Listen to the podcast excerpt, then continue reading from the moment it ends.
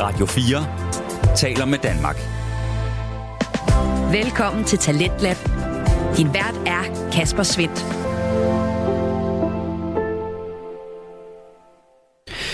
I aften der ganger og dividerer jeg med to. Du får således både et øh, dobbelt afsnit og første bid af en øh, todels episode. Det historiske rollespil er således klar med to afsnit til dig her i aften, mens du får første del af Autisme med Hjertet snak omkring tidlig udredning. Således velkommen til aftenens program. Du lytter til Radio 4. Og inden den skal stå på øh, lærerig snak omkring tidlig udredning i autisme med hjertet, så skal vi altså starte med to episoder fra det store historiske rollespil. Det er en øh, podcast lavet af Anton Færk, Malte Dueholm og Rikke Matti, og de byder på historieformidling og hørespil i en øh, skøn kombination. En blanding af at genspille noget, der er sket, og samtidig tillade det uventet i terninge-rollespil. Det er en kombination, som bliver pakket ind i et lækkert lyddesign design og en research, der sikrer et øh, højt niveau af både underholdning og information.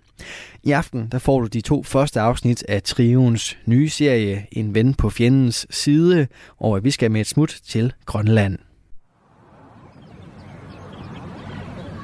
Måske er han kaptajn eller sådan noget. Du er ikke helt skarp på det der med militær, men han har i hvert fald en ret pæn uniform på. Han træder ind, og du kan med det samme se sådan, den der øh, træthed i hans ansigt. Du har siddet og ventet herinde ret længe, og du kan godt fornemme, at der er blevet gjort ret meget for ligesom at prøve at løbe om hjørner med ham her. Og han har hørt en hel masse historier, og nu skal han høre, ligesom, hvad din historie er. Så kigger han på dig, og så siger han, hvad er det, du skal? Hvad skal I på Grønland? Øh, jeg kender stedet deroppe, og det, jeg har fået til opgave at, øh, at sørge for, at, øh, at værmeldingerne til Danmark de stopper. Kan man være venner med sin fjende? Hvilken betydning har tidens problemer og bevægelser, når man er tvunget til at være sammen ude i vildmarken? For når det er vinter, og man er i en lille hytte langt væk fra alting, så er det jo alligevel svært at gøre noget ved det, der sker ude i verden. Vi er et koldt sted. Vi er et sted, hvor der ikke er ret mange mennesker. Vi er på Grønland. Og året er 1943. Danmark er besat af Nazi-Tyskland. Men det er Grønland ikke. Og det er her, ude i sneen, at vi får at se, hvor vigtige alle de her problemer er. Det er her, vi skal se, om man kan få en ven på fjendens side. Velkommen til det store historiske rollespil.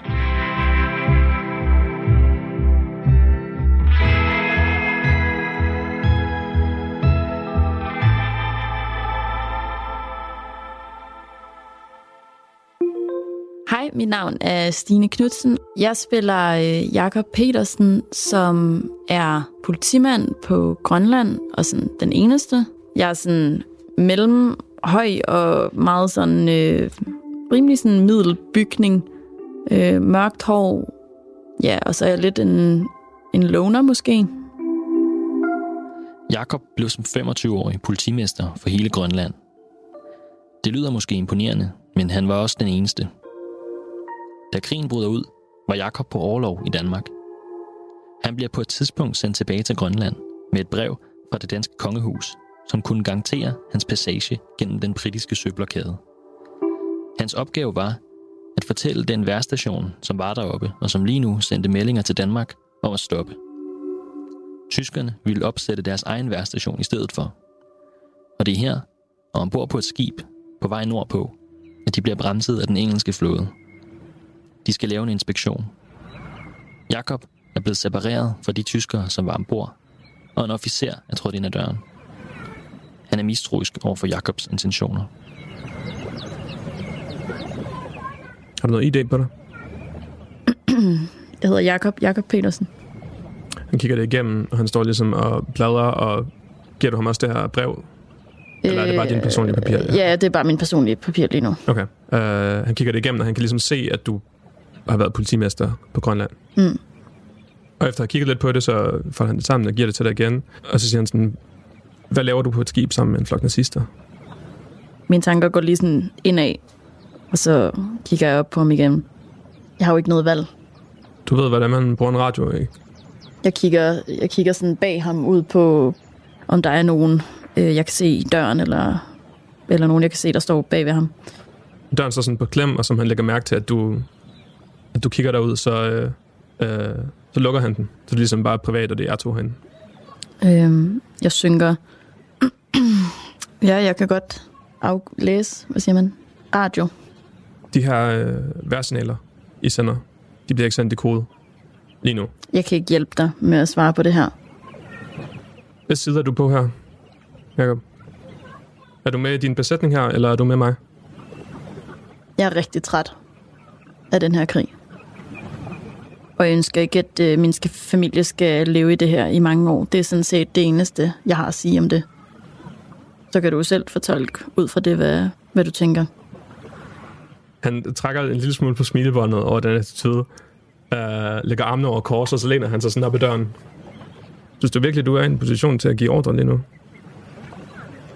Jeg prøver at, at gøre det, som, som jeg har fået bud om. Jeg skal, jeg skal tilbage til Grønland, og jeg skal, øh, jeg skal på sin vis sørge for, at folk deroppe de øh, kommer igennem det her. Vi har alle sammen vores job. Du har dit job, jeg har mit job.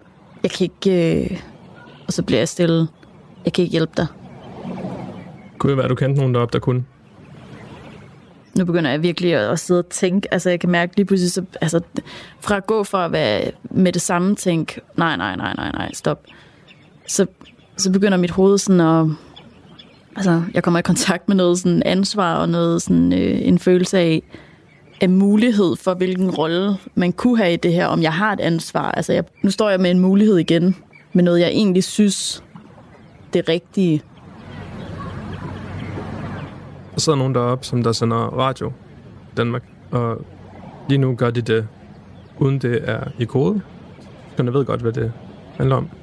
Hvis du kunne få dem til at øh, kode det, eksempel efter, efter den her, og han tager sådan en øh, lille sådan A5 størrelse bog frem for en lomme, så kunne, øh, så kunne vi lytte med, og tyskerne vil, vil tænke, at, øh, at du har gjort, som du skulle. Du vil have, at dem fra Grønland skal bruge de her koder. Og hvordan ved du så, at der ikke er nogen, der opdager, opdager det? Tyskland kender ikke vores koder. Jeg kan ikke love noget. Og jeg kan blive på, på Grønland. Ja. Giver dig et lift? Mm, ja. Så skal man jo lige overveje, hvor meget man er klar til at, at ofre for det her. Lige nu bliver det sendt til Danmark fuldstændig ukodet, og vi lytter med til det, men vi nyder godt af det. Men det vil tyskerne ikke finde sig i. De vil etablere deres egen værstation deroppe, og sende det til dem selv, deres egen kode. Og jeg tror, at det, at du siger det her med, at tyskerne vil etablere en værstation, det er sådan en tipping point for mig. Fordi nu, øh, så får jeg ligesom, du ved, hele den her følelse af, hvordan det har været i Danmark, når det er, at de er kommet og bare sådan etableret sig. Og måske ved jeg også lidt, at flertallet måske på Grønland ikke er med tyskerne. Ja. Mm-hmm. Okay. Jeg skal gøre, hvad jeg kan. rækker hånden frem, og så siger han, du gør os alle sammen en meget stor tjeneste. Jeg, øh, jeg tager fat i hans hånd og, og giver den et klem. Det er ikke sådan, øh, som om sådan, nu har vi lavet en aftale. Det er mere sådan, ja, det, det er sgu det rigtige at gøre det her. Så nu, øh, nu gør vi det.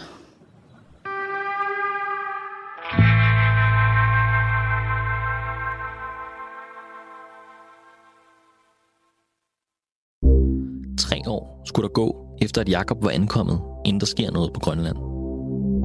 Tre år bliver til hverdag, og Jakob lever et velkendt liv med slædepatruljen og patruljerer den grønlandske kyst.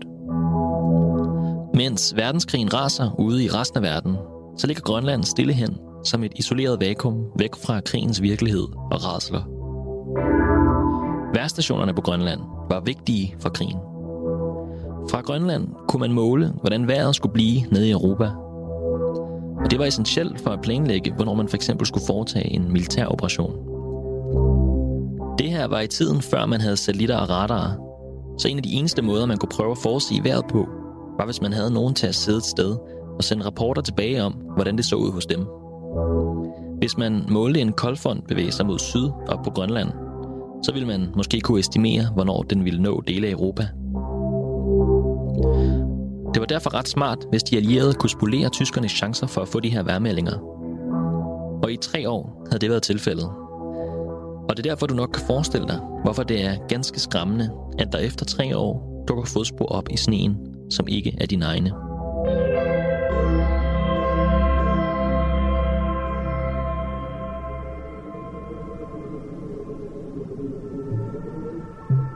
Det er lidt mærkeligt herude, var. Hvorfor er der spor? Kender du nogen, der går med hæl? Der skulle ikke nogen, der går med hæl herude. Ja, vi skal i hvert fald undersøge det her, og vi skal nok være lidt forsigtige, tænker jeg. Ja, altså hun har jo ikke lugtet noget. Nej, men øh, jeg har en dårlig fornemmelse med det her, faktisk. Nå, dit... Ja. Ja, Jeg ved det jo ikke. nej, nej. Nej, men Jeg tror det ikke. efter så lang tid vil de komme? Ja, Nej, det, og øh, jeg tror godt, de kunne finde på det. det er sgu lidt underligt. Okay, øh, jeg synes, vi, øh, vi spænder hundene for her, og så, øh, så går vi til fods herfra. I får læsset skiene af og følger fodsporene, der strækker sig gennem sneen. Der er sådan et eller andet skræmmende ærligt over landskabet heroppe, fordi at Ja. når du efterlader et sæt fodspor, så kan de blive der i hvem ved hvor længe. Øh, jeg tænker, vi prøver at gå i de fodspor, der allerede er der. Og, øh, og jeg siger til Eli, øh, du går lige bag ved mig, okay? Og, øh, og hvis du holder øje øh, til højre, så, så holder jeg øje til venstre, okay? Ja. Okay. Har du, har du, øh, har du din øh, riffel? Selvfølgelig. Så, øh, så tænker jeg, at vi begynder at bevæge os fremad og gå forsigtigt, og jeg er hyper opmærksom på sådan, om jeg kan se noget som helst, om jeg kan... Men jeg har bare en virkelig dårlig fornemmelse. Altså, jeg kan mærke det sådan nede i maven. Det, jeg har oplevet få gange, hvor jeg har tænkt, nu er der noget, og hvor der så ikke har været noget, men, men det her, det, jeg synes, det er virkelig mærkeligt, at der er de her fodspor herude. Sådan, det burde ikke være her. Og du kan rulle et perception check. I øh, går stille med våbnet ligesom tæt ind til kroppen. Eli går baglæns og kigger til siden, fuldstændig som instrueret i. Og I kommer op over den her lille høj, hvor I kan se ned til en af de her små jagthytter. Og som Eli tager sin kigger frem, tager han et stille kig i den, og så rækker han den til dig. Og du kan se bag huset på den her høj to skikkelser, der løber til fods op over en bakketop, væk fra den her, det her, den her lille bygning, hvor der for øvrigt står røg op af øh, skorstenen. Jeg hiver fat i Eli og trækker ham tilbage. Shh, shh. Hey. Jeg, jeg kigger ud til... Øh, altså, jeg kigger rundt for at se, hvor mange... Om jeg kan fornemme, hvor mange der er her. Men det virker som om, at der ikke er så mange mennesker. Du, har kun, du har set et sæt fodspor. Jeg skulle lige sige, vi har heller ikke set flere fodspor. Så du det? De løber væk. Har de set os? Jamen, hvorfor skulle de ellers løbe? Undskyld, jeg ved slet ikke, hvad jeg skal gøre lige nu. Skal vi efter dem? Jeg, jeg er ikke lige forberedt på det her. Måske skal vi gå ned og kigge i, i hytten. Og se, om vi kan finde noget. Se, om vi kan finde, hvad, hvorfor de er her, eller, eller hvem det er. Vi ved jo heller ikke, om det er dem. Nej, det kunne jo godt være nogen, der, der et fly, der er styrtet ned, eller et eller andet. Okay. Vi går ned og kigger på det. En holder vagt udenfor. Og en ser, om de kan finde nogle øh, papirer eller et eller andet på dem. Hvad skal jeg gøre? Skal jeg holde vagt? Ja, du holder vagt. Og du må ikke... Øh, altså, du må ikke være for godtroende her. Det her kan virkelig være potentiel fare. Det ved du, ikke? Jo, jo, men det kan også være, at det bare... Altså, det kan jo også godt være, at det ikke er noget. Jo, jo. Det kan godt... Det, Men der skal ikke ske noget med dig på min vagt. Det skal der ikke. nej, men det kommer der heller ikke. Det tror jeg heller ikke, der kommer til. Altså, det, det vil det være... Jeg bliver sådan bekymret over, at han tager det så nonchalant, fordi jeg er sådan...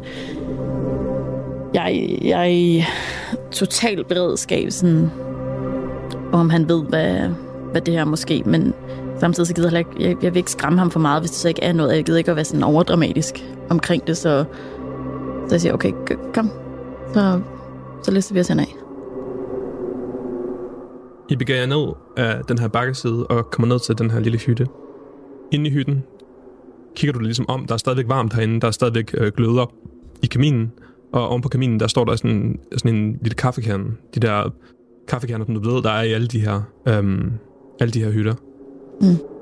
Der er øh, to kopper hvor der stadigvæk er en lille smule kaffe i. Og det er faktisk også sådan lunt. Altså de her mænd, som jeg har set løbe, er er lige løbet herfra. Mm.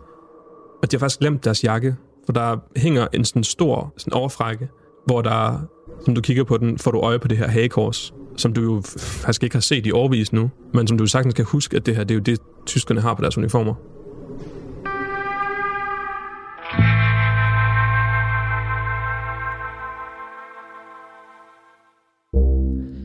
Hagekorset og den tyske tilstedeværelse i Danmark var en stor del af hverdagen på det her tidspunkt. Man kan kun forestille sig, at Jakob, som jo sejlede til Grønland for tre år siden i 1940, det år, hvor Danmark blev besat, må have tænkt meget på den politiske situation. Hans familie i Danmark og alle andre, han kendte derhjemme, levede jo under de her vilkår. I 1943 havde Grønland endnu ikke selvstyre, og det var derfor juridisk set en del af Danmark, som ikke var blevet besat, ligesom resten af landet. I 1940'erne boede der ca. 20.000 mennesker på Grønland, hvilket er under halvt så mange som i dag. Og uden almindelig adgang til telefoner og flyveture, ja, så må oplevelsen af afstand for dem, som var der, have været endnu større. Det her enorme landskab må altså næsten have virket endnu mere isoleret. Det var måske også derfor, at der indtil nu ikke havde været nogen tyskere på Grønland. Men 1943 var ikke ligesom for tre år siden, og det kunne selv Grønland ikke slippe udenom. For i 1943 var tyskernes krigslykke begyndt at vinde. Hvor tyskerne tidligere så ud til at vinde, var de nu på tilbagetog. Ved Stalingrad led tyskerne et stort nederlag og måtte trække sig tilbage igen den russiske vinter. Det samme begyndte at gøre sig gældende på resten af Østfronten. I Nordafrika var de blevet presset ud, og de allierede var landet i Italien. Undersøgte de nu Grønland for at finde en løsning på deres krigslykke –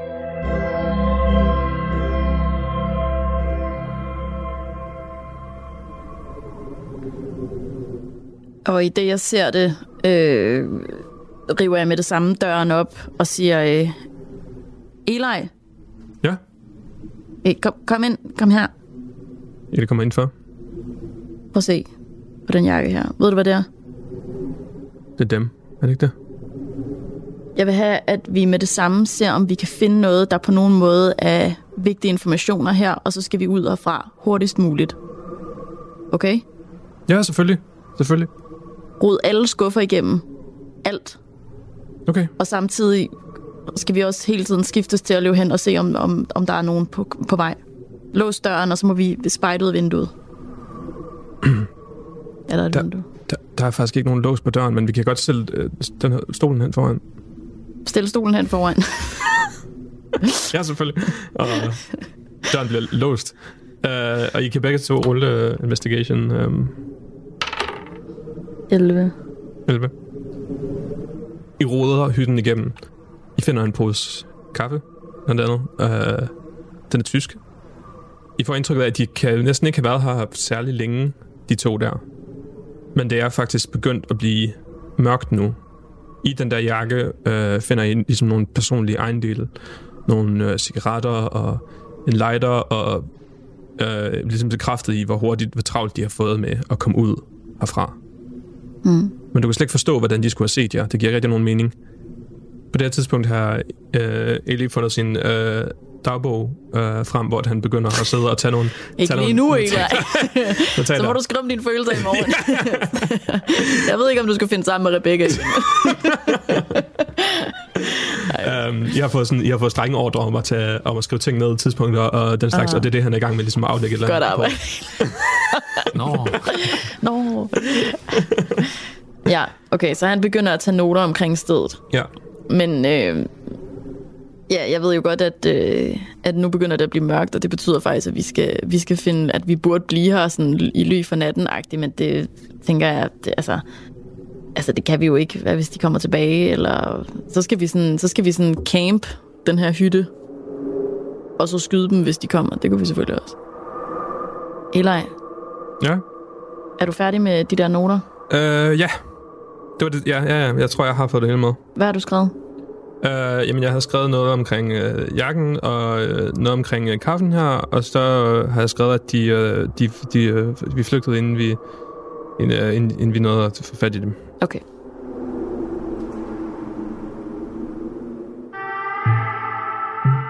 Øh, ja, jeg, altså, jeg ved ikke, hvad vi skal gøre her.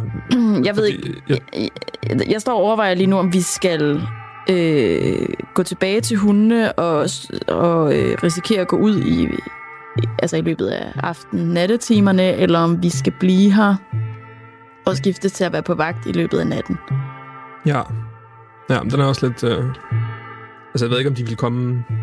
Tror du, tror du, de vil komme tilbage i aften? Ja, altså hvor skulle de ellers overnatte øh, med alle deres ting her? Øj, den her krig, mand. Tænk, vi også skal opleve det heroppe nu. Altså, jeg havde, jeg havde faktisk næsten glemt det. Lykkeligt. Men tror du ikke, vi skal, tror du ikke, vi skal tage det afsted så? Altså, vi skal jo give besked om det her hurtigst muligt, ikke? Jo. Jo. Du har ret. Lad os, øh, lad os gå nu her.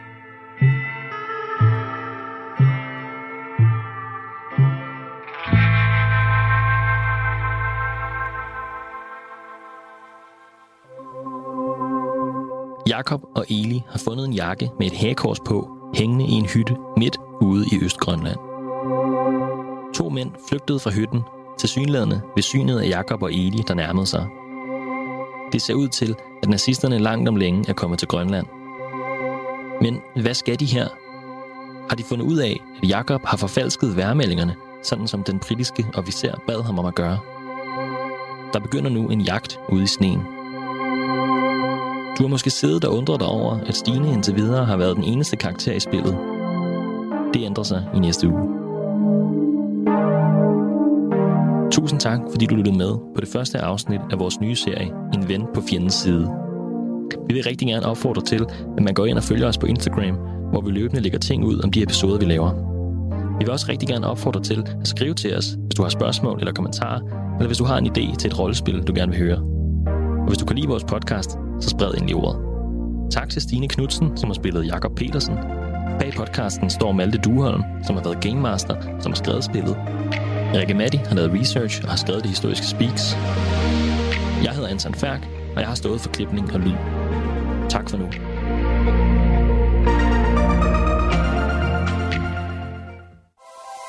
Radio 4 taler med Danmark.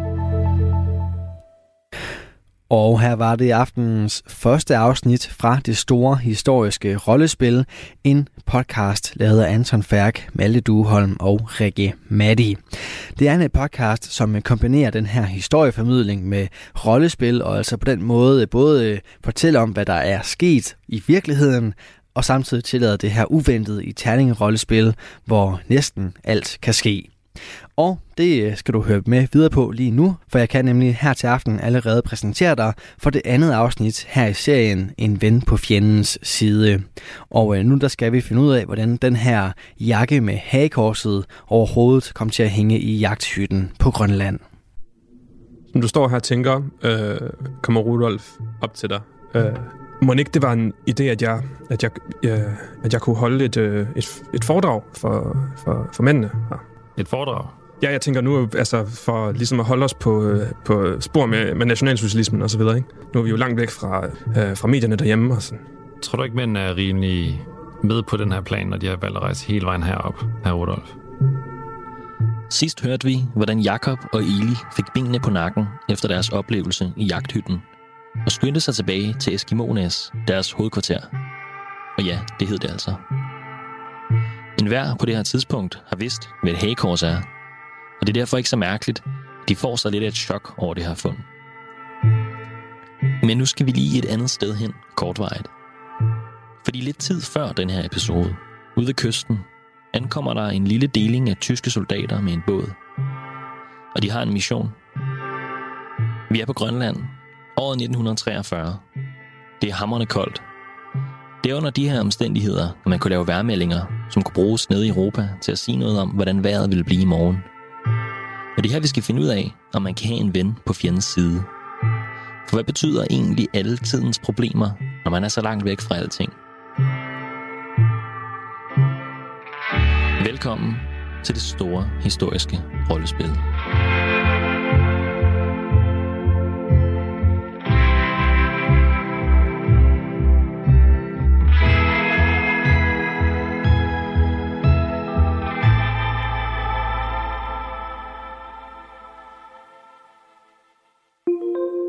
Jeg hedder Kenneth Ladkær.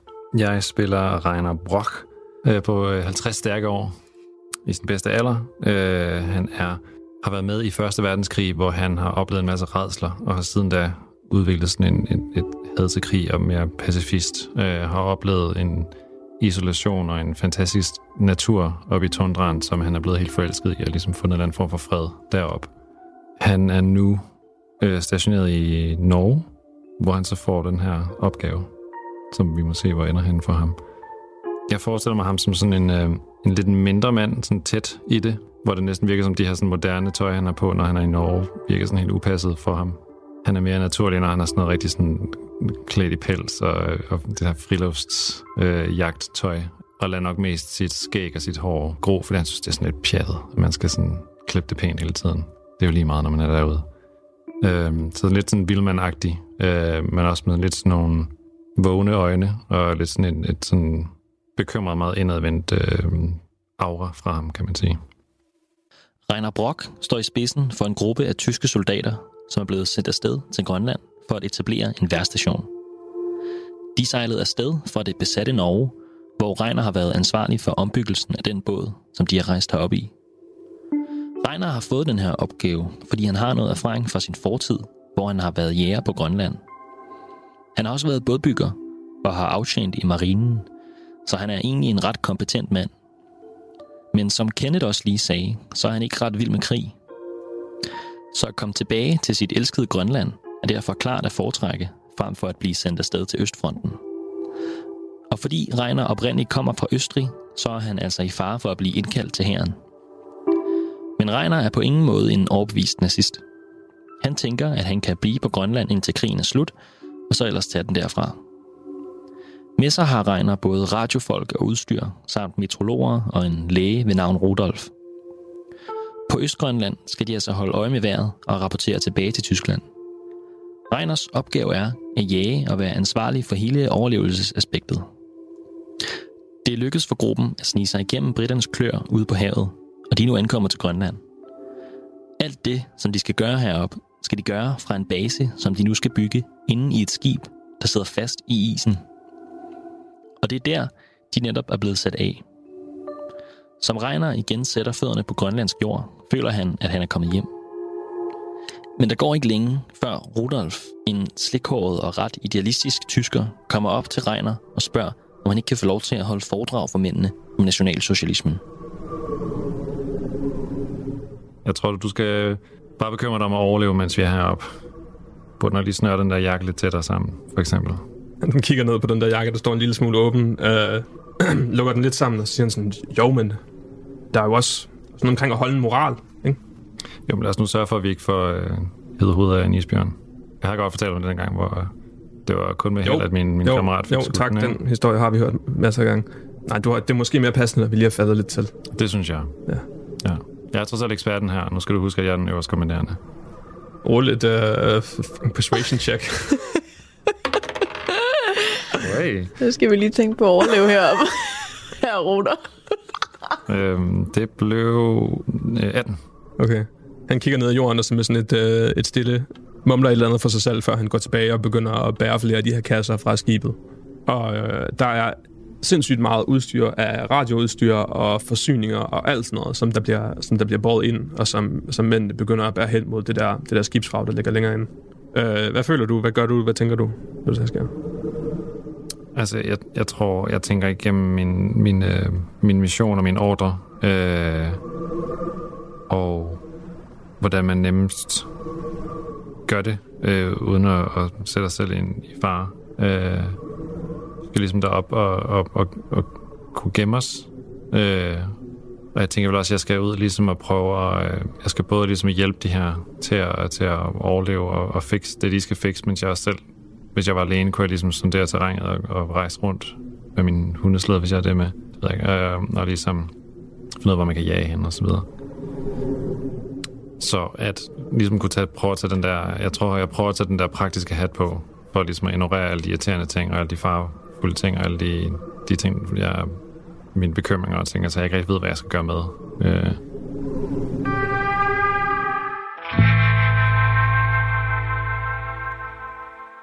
Jeg vil sige, det måske er ikke meget mere end en uge senere, hvor du kommer tilbage. Du har været ude på jagt, og du ved, at I har ikke nogen slæde, og I har ikke nogen hunde, fordi at den ting, den slags har ikke været til at op, opstøve i, øh, i Tyskland, hvor nogle af de her mænd kommer fra, og hvad kan man sige, sådan hundene i Norge har ikke ligesom været, været, været sådan øh, vant til, til de ekstreme forhold, der er heroppe. Øh, så jeg kommer herop uden slæder, uden hund, og det, og det må du ligesom affinde dig med, ikke at have den, den transport, og det betyder altså, at du kun kan, hvis du skal skyde store dyr, så skal det være meget tæt på hjem, og hvis du skal, øh, ellers så kan du kun skyde små dyr. Øh, men du ved, der ligger de her øh, hytter med sådan 15 km mellemrum. Sådan nogle små enkeltmandshytter, som er netop lavet til, til, til jægere, som der rejser op og ned ad kysten, og som øh, har brug for, at der er et sted tæt på, man kan søge ly for natten. Og det er på, på vej tilbage fra, øh, fra en af de her hytter, hvor du kommer ind, og som du åbner sådan hvad kan man sige, I har bygget, sådan, øh, bygget det her inden, altså i det her skib. Øh, og som du, som du åbner og kommer ind, så ser du, at øh, de to værteknikere sidder ned på en bænk, og Rudolf han står og plapper løs om nationalsocialismen og tusindårsriget, og øh, den ariske race, og, og den, den endelige krig, som der er den krig, vi er i gang med nu. Og det her foredrag, som du ellers havde frabedt dig, det er på alle måder i gang. Og de der mænd ser sådan rimelig sådan, du ved, sådan, det, de er sådan rimelig nede med det. Altså, sådan, det, det, det kender de. Men du kommer ind og hører, at øh, foredraget er i gang. Hvad kan du tænke dig at gøre? Altså, jeg tror, jeg tror at, at jeg, jeg kommer ind og, og ser det, og sådan lige stopper et øjeblik, der, der jeg træder ind, og kan mærke sådan en øh, irritation og sådan en vrede boble op i væven på mig, om at sådan, for helvede, nu gør han det, jeg han ikke skulle. Men at jeg også, også jeg tænker, som du siger, det virker som de bare, at de har den her ideologi, jeg nok ikke kan slukke for. Og det er jeg nok også vant til efter ligesom at kende krig og kende, hvordan det er, og kende de her passionerede unge. Og jeg tænker, at det bedste er nok bare at lade ham snakke færdig. Øh, noget af det, der går op for dig, som du kigger rundt, det er sådan, at de her mænd, de skal lave et eller andet. Og lige nu har de siddet indenfor i flere dage, og er kommet til det her sted, hvor at de knap nok kan gå uden for en dør. Mm. Øh, den ene ting, som de har, det er at snakke med hinanden. Og så skal de, de her to værmænd skal sådan hver femte time, de skal ligesom tjekke ind med radioen, lave nogle målinger, læse på nogle instrumenter, og så sidde og kode de der ting, og så sende en besked afsted. Og det er det eneste, de gør? Det er det eneste, de gør. Og det skal de gøre hver femte time. Det skal der skiftes, og, de, ja. øhm, og det skal de gøre på ubestemt tid, indtil okay. er slut. Ja. Og jeg har lige været ude og jage, så jeg kommer sikkert tilbage med noget, en fangst. Okay, men så kommer jeg ind, og så øhm, hænger den der fangst op. Placerer det der, hvor det skal placeres. Og så tænker jeg, at, øh, at det er måske meget godt, at de får noget at lave. Så jeg begynder at kalde på, på altså råbe deres navne op. Godfried, Heinz, når underholdningen er færdig, så kommer jeg over til mig, så skal jeg vise jer, hvordan I gør de her dyr klar. Hvad, hvad skulle det være? Ja, jeg trækker en lille kniv og rækker til, til den ene. Så kan du bare træde til dyret her. Nå, ja. Nej, ikke der, ikke der. Nej. Og så tager jeg hans hånd. Og så jeg er ikke sikker på, at jeg ved, hvordan... Ah, jeg har ikke... det. øhm, det er vigtigt, lyt nu godt efter begge to, ikke? Det er vigtigt, at I ved, hvordan I gør det hvis nu jeg er kommet til skade eller et eller andet, og ham derovre skal sørge for, at jeg er okay igen. Det kan godt tage noget tid, før jeg så er klar til at gøre det. Værstationer var enormt vigtige for udførelsen af militære aktioner, og var nogle gange afgørende for, om min mission ville lykkes eller ej. Før mange af de ikoniske begivenheder i krigen blev der nervøst ventet på de rette vejrforhold, da det ellers kunne spolere hele missionen. Men uden de moderne teknologier, som vi bruger i dag, så måtte man have nogen til at sidde langt væk og melde tilbage, hvordan vejret ville blive. Derfor er Tyskland nu opsat på at få en værstation på Grønland, for at kunne få fingrene i de dyrebare vejrudsigter. Det virker måske lidt som en loppechance i sammenligning med, hvad der ellers foregik i 1943. Og det var det måske også. Men ikke desto mindre, så var chancen for at arbejde på en værstation en mulighed for at komme væk fra krigens rædsler.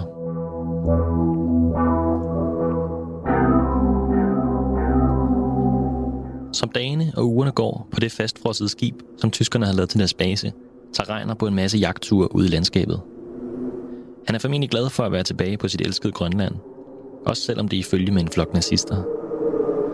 Og det er på netop en af de jagtture, at han og Heinz, en af de andre tyskere, en dag befinder sig i en jagthytte, da de pludselig får øje på en hundeslæde ude i sneen. Og fordi det var meningen, at hele missionen skulle være hemmelig, så skynder de sig væk. De har jo ingen anelse om, hvem der kunne være derude. Hvad nu hvis det var de allierede? Og hvis du har hørt episode 1 af En ven på fjendens side, ja, så ved du godt, at det er Jakob og Eli, der er indkommet. Heinz får så travlt med at komme ud af hytten, at han glemmer sin jakke.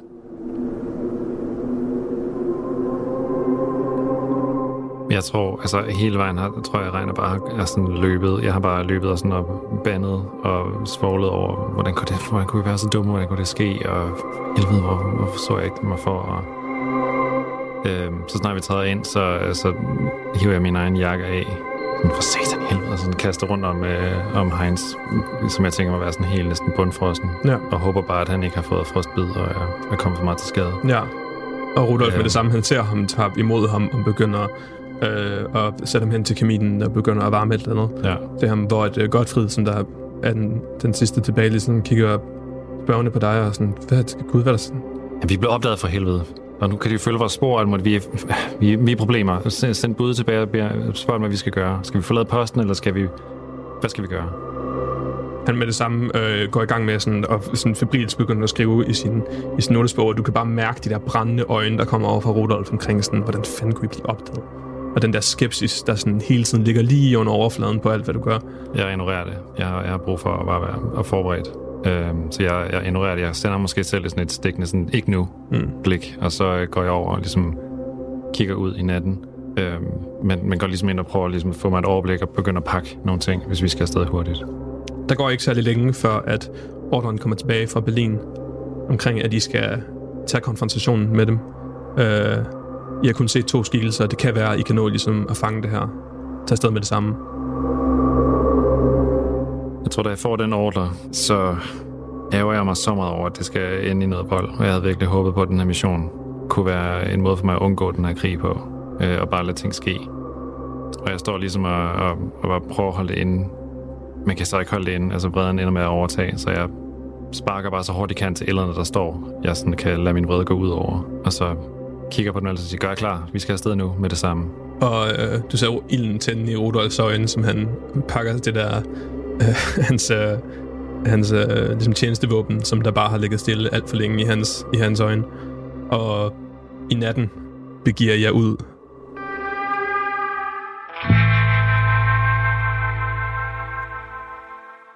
Uh, Heinz har fået, fået ligesom noget, noget ekstra tøj på, noget, noget af det, nogle af de reserver, jeg har haft med, og så begiver jeg tilbage til hytten.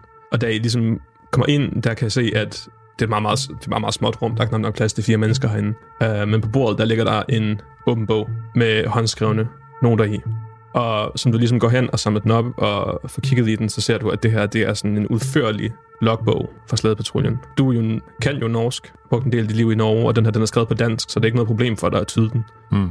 Uh, og du ser også navnet på en gammel ven der i, Jakob Pedersen, som der er fører af slædepatruljen, lyder det som om. Der er også en udførlig beskrivelse af, hvor deres tilholdssted ligger, hvor deres base ligger, dem der hedder Eskimones, hvor det er der hele, hele holdet samles og sender radio fra, og der er ovenikøbet også koordinater på det. Jeg tror, at jeg et øjeblik står med den der bog øhm, og lukker den. Og bare læner mig ligesom med begge hænder tungt ind over bordet. Og jeg ser for mig øh, mig og Jakob sidde i, øh, i min gamle stue i den der hytte. Og ligesom skåle i den der, det der øh, alkohol der. Og jeg kan bare ikke blive ved med at stå og sådan bare... Og på en måde havde det held, at, at nu har jeg alle de der, alt jeg skal bruge for at finde dem. Og at jeg nu skal ud og jage min, min gamle ven. Og jeg kigger lidt over på de andre, og ser ligesom, øh, især Rudolf står sådan nok sådan lidt ivrigt, kunne jeg forestille mig. Og sådan og kigge på mig, og, og se ligesom, og jeg ved, at, at jeg kan komme ud af det her. Jeg er fanget. Og retter mig så op, og, og jeg kigger på dem sådan lidt koldt og siger, jeg ved, hvor vi skal hen. Så er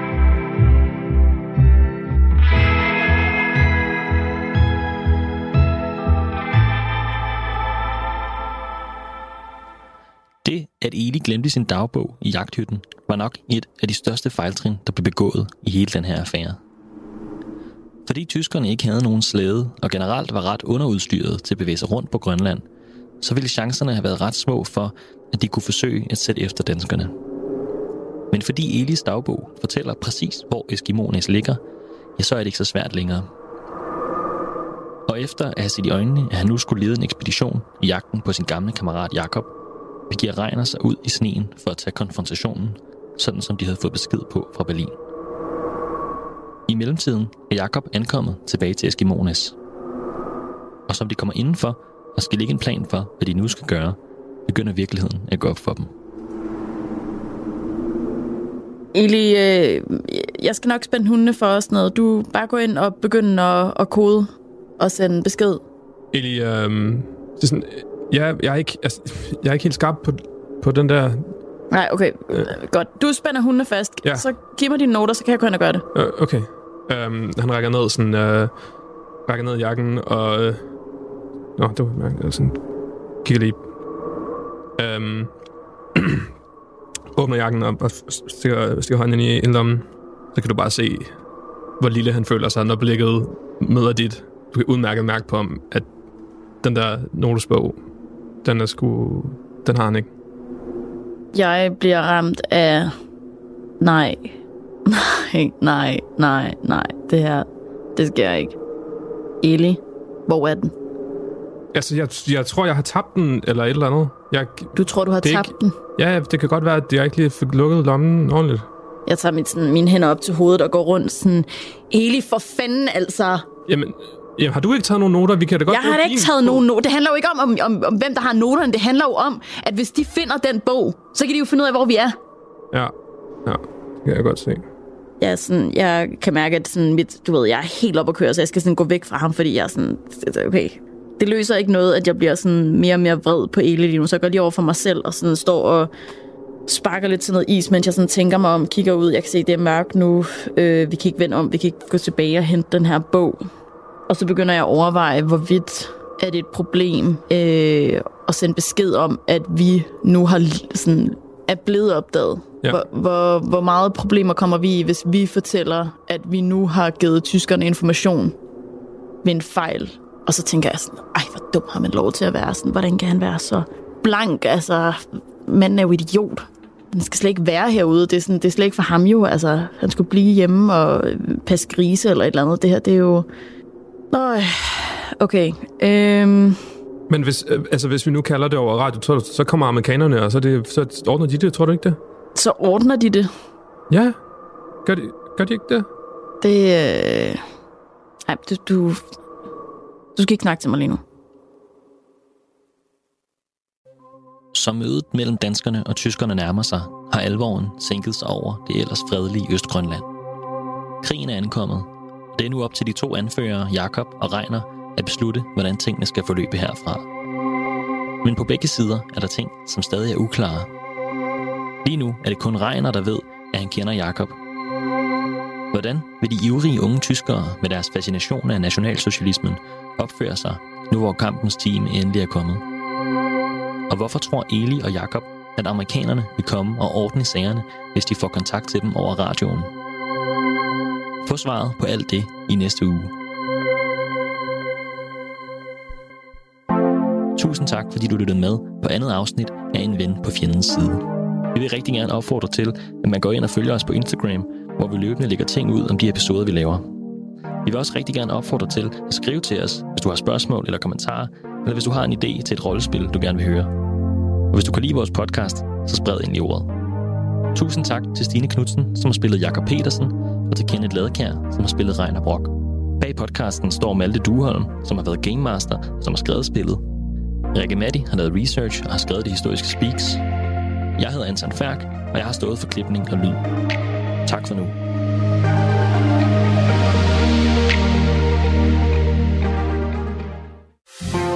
Du lytter til Talentlab på Radio 4. Og således så får man altså startet en øh, podcast-serie. Her var det det store historiske rollespil med Anton Færk, Malle Duholm og Rikke Matti som øh, trioen bag, der fik øh, givet dig de første to afsnit af deres nye serie En ven på fjendens side, som du altså kan gå ind på din foretrukne podcast tjeneste og finde tredje afsnit af. Du kan, øh, som Anton fik nævnt her, også følge podcasten inde på det sociale medie Instagram, hvor du kan se lidt af Rikke Mattis fremragende grafiske arbejde. Og nu der skal vi væk fra den her kombination af virkelighed og fiktion, og derimod kigge nærmere på, hvordan øh, noget kan være meget virkeligt. Det skal vi i podcasten Autisme med Hjertet, som har verden Stine Bøsted. Hun øh, præsenterer her en øh, interview- og videnspodcast, som øh, giver et vigtigt indblik ind til en verden af usynlige udfordringer, og hvordan det er at være pårørende, fagperson eller en kombination af begge til børn med autisme. I aften der er det med en samtale med gæsten Josefine om at få udredt sit barn i en meget tidlig alder, og den kamp det var at overbevise systemet om, at alt altså ikke gik, som det plejede. Du får første bid af den samtale lige her. Du lytter til Autisme med Hjertet. En podcast om autisme set inde og udefra. Din vært er Stine. Stine står bag familierådgivning med hjerte. Hun er mor til en dreng med autisme, uddannet pædagog samt familierådgiver. Velkommen til. I dag så har jeg besøg af Josefine, som er mor til Dexter, og vi skal tale om tidlig udredning, fordi Dexter han er faktisk som sagt kun to år og faktisk allerede udredt for autisme. Så det vi kommer til at tale om det, i dag, det er, øh, hvordan har den her vejen til tidlig udredning egentlig øh, været? Øh, hvordan har det været at være forældre øh, til et barn, som lige pludselig har fået en diagnose? Og hvordan har resten af familien egentlig taget og lige pludselig have et barn, som har nogle særlige behov? Og jeg håber også, at vi kan komme ind omkring, hvordan det er at øh, have en søskende flok og skulle tage sig af, af børn med og uden øh, udfordringer samtidig. Men øh, velkommen til, Josefine. Mange tak. Tak fordi at jeg må være med. Vil du sige lidt om dig og din familie, hvem I er? Ja, det vil jeg gerne. Jeg hedder som sagt Josefine, og jeg er 37 år gammel nu, uddannet sygeplejerske og gift med Jesper, øh, som er lægesekretær. Og vi er sådan en øh, din, min, vores familie, øh, forstået på den måde, at jeg har tre børn fra tidligere. Jeg har øh, tvillingeparet Madison og Markus, som bliver 14 lige om en uge eller to. Så har jeg Sia, som er 9 år gammel, og så har vi fælles øh, barn Dexter, som er to år og syv måneder nu. Han er ja, fra, fra 20, februar 20. Så, så det, det er os. Øh, vi bor i Herning, og øh, ja, mig og Jesper har været gift i, øh, puh, vi har i hvert fald været sammen i, i 9 år, 8, 9, det, altså derop omkring, hvor man begynder ikke at holde styr på det på samme måde, som man gjorde, da det var nyt.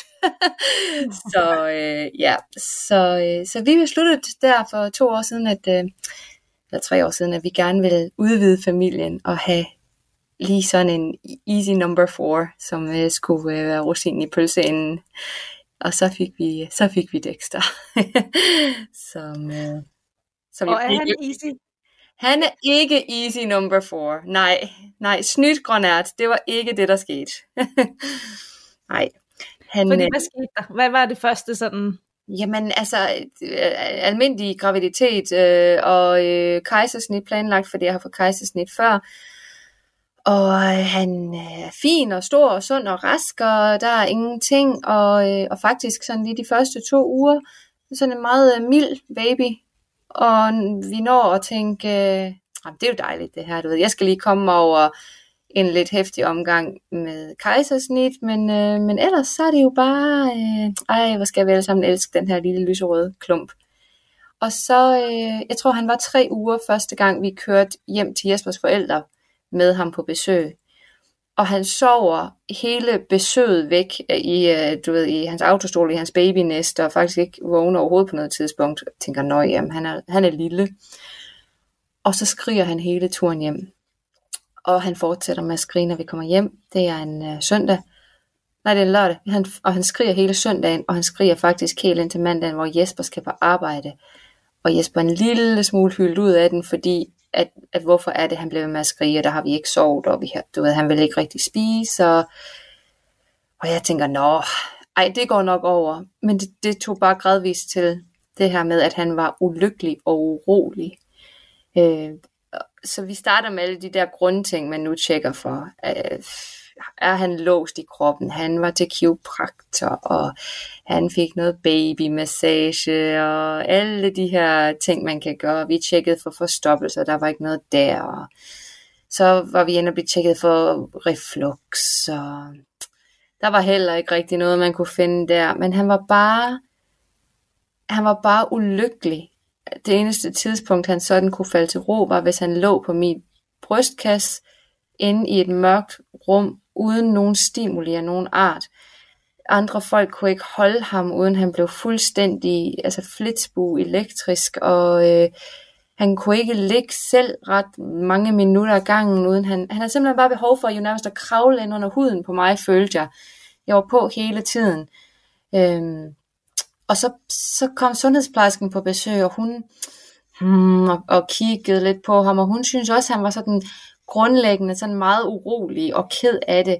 Og, og han var så heller ikke gammel, da hun siger første gang, han er godt nok svær at få øjenkontakt med, var. Kan du sådan få øjenkontakt med ham?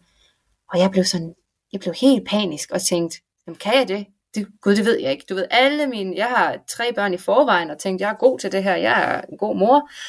Og det blev bare kastet ud af vinduet, så jeg brugte timer på at sidde med den her stakkels baby i min arm og forsøge at få øjenkontakt med ham. Jeg nærmest tvinge ham til at kigge på mig. Og, og, og jo mere jeg gjorde det, jo mere ulykkelig blev Dexter. Jo mere urolig blev han. Så vi, vi, altså det var en virkelig hård opstart der, og der var, der var bare ikke rigtig ro på på noget tidspunkt. Der var ikke noget fasthængende søvn, eller jeg, jeg var tvunget til at sidde ude i sofaen ret op og ned med ham det meste af natten, fordi det var der, han ligesom fandt bare en lille smule ro, og så skulle han rokkes. Han skulle simpelthen øh, rystes jo nærmest, det lyder voldsomt, men du ved, ligesom man gør med, med et spædbarn, der er ked af det, og så klappes på numsen, eller på kroppen som bare generelt. Det var som om han ikke kunne mærke sig selv. Han kunne simpelthen ikke finde ud af, hver gang man slap ham, så flagrede han, som om han slet ikke kunne finde ud af, hvor er jeg henne, hvor, du ved, hvad er det, der sker, og hvorfor, øh, hvorfor har jeg den her følelse. Så det var sådan lige de første to, tre måneder, der gik med det, og jeg orkede ikke at have besøg. Jesper orkede slet heller ikke at have besøg, og øh, familiemedlemmer, der gerne ville komme og kigge på den her baby. Altså det blev bare, det blev bare meget hurtigt lukket ned for alting, og jeg blev ved med at tænke til mig selv, det, det er lige de første tre måneder. Hans storsøster siger på ni år, hun skreg de første tre måneder, og jeg tænkte, det skal vi bare lige, bare lige over det der, så bliver det godt. Så kan du se, så, så går det her væk. Øh, det gjorde det ikke. Nej. Nej. Fordi det med øjenkontakt, og ja, så allerede der var der måske et spædt tegn på, at der kunne være noget. Ja, han, han søgte os i hvert fald ikke på de der milepæle, som han skulle, hvor de skulle begynde at synes, at det var spændende at kigge på andre. Og hvis der var øjenkontakt, så var det flygtigt med mig. De andre havde ikke en kinamand chance, jo fordi han heller ikke havde lyst til, at de skulle røre ved ham. Altså, han var heller ikke sådan en digge digge baby. Han kunne ikke, han brød sig simpelthen ikke om det. Det, det var forbundet med ubehag for ham. Øh, alt det her. Øh, da han blev gammel nok til at skulle kigge på hans legetøj, det, det var han heller ikke interesseret i. Du ved, der var bare ikke den her. Han havde bare lyst til at lægge ansigt ind mod mig og bare blive rocket, altså sidde på en, du ved, sådan en gymnastikbold og hoppe, hoppe, hoppe, hoppe, hoppe, hoppe. Det var der, han ligesom havde det bedst. Så, så jeg tror, min arm kan gøre den der bevægelse jo nærmest, du ved, i søvne. For det virkelig, det var det eneste, der sådan var godt for Dexter. Ja. Ja, og så runder I tre måneder. Ja, det gør vi. Og jeg... Øh, ja, og der, det, altså den der magiske, du ved, så stopper han med at græde, den kom jo ligesom desværre ikke. Øh, og jeg er, jeg som sagt har jo tre ældre børn, så jeg ved, at jeg kunne bare mærke, og det kunne jeg faktisk meget, meget tidligt, jeg kunne mærke, at der var et eller andet her. Og jeg kunne ikke sådan lige sætte en finger på, hvad det et eller andet var. Jeg vidste bare, at det her, det er simpelthen ikke, det er ikke sådan, det skal være der er et eller andet her, jeg overser, øh, der er et eller andet her, jeg ikke gør godt nok. Vi nåede jo at, at fyre vores, øh, jeg laver situationstegn, det kan man ikke se i en podcast, men at fyre vores øh, sundhedsplejerske, fordi jeg blev simpelthen så ked af det, hver gang hun havde været der, øh, og påpeget alle de her øh, fejl og mangler, der var. Jeg kunne, jeg, kunne, jeg kunne slet ikke rumle, øh, jeg kunne slet ikke finde ud af at være øh, mor, som jeg synes, jeg skulle være, for lige pludselig var der, var der ingenting af det, som jeg troede, jeg kunne som duede. Du lytter til Radio 4. Her var det første bid af aftenens episode fra Autisme med Hjertet, som har verdens Stine Bøsted, og øh, hendes samtale med gæsten Josefine vender vi altså tilbage til i næste time, men øh, først så får du lige her dagens sidste nyheder, leveret af verdens bedste nyhedsoplæser. Du har lyttet til en podcast fra Radio 4. Flere episoder i vores app, eller der, hvor du lytter til podcast. Radio 4 taler med Danmark.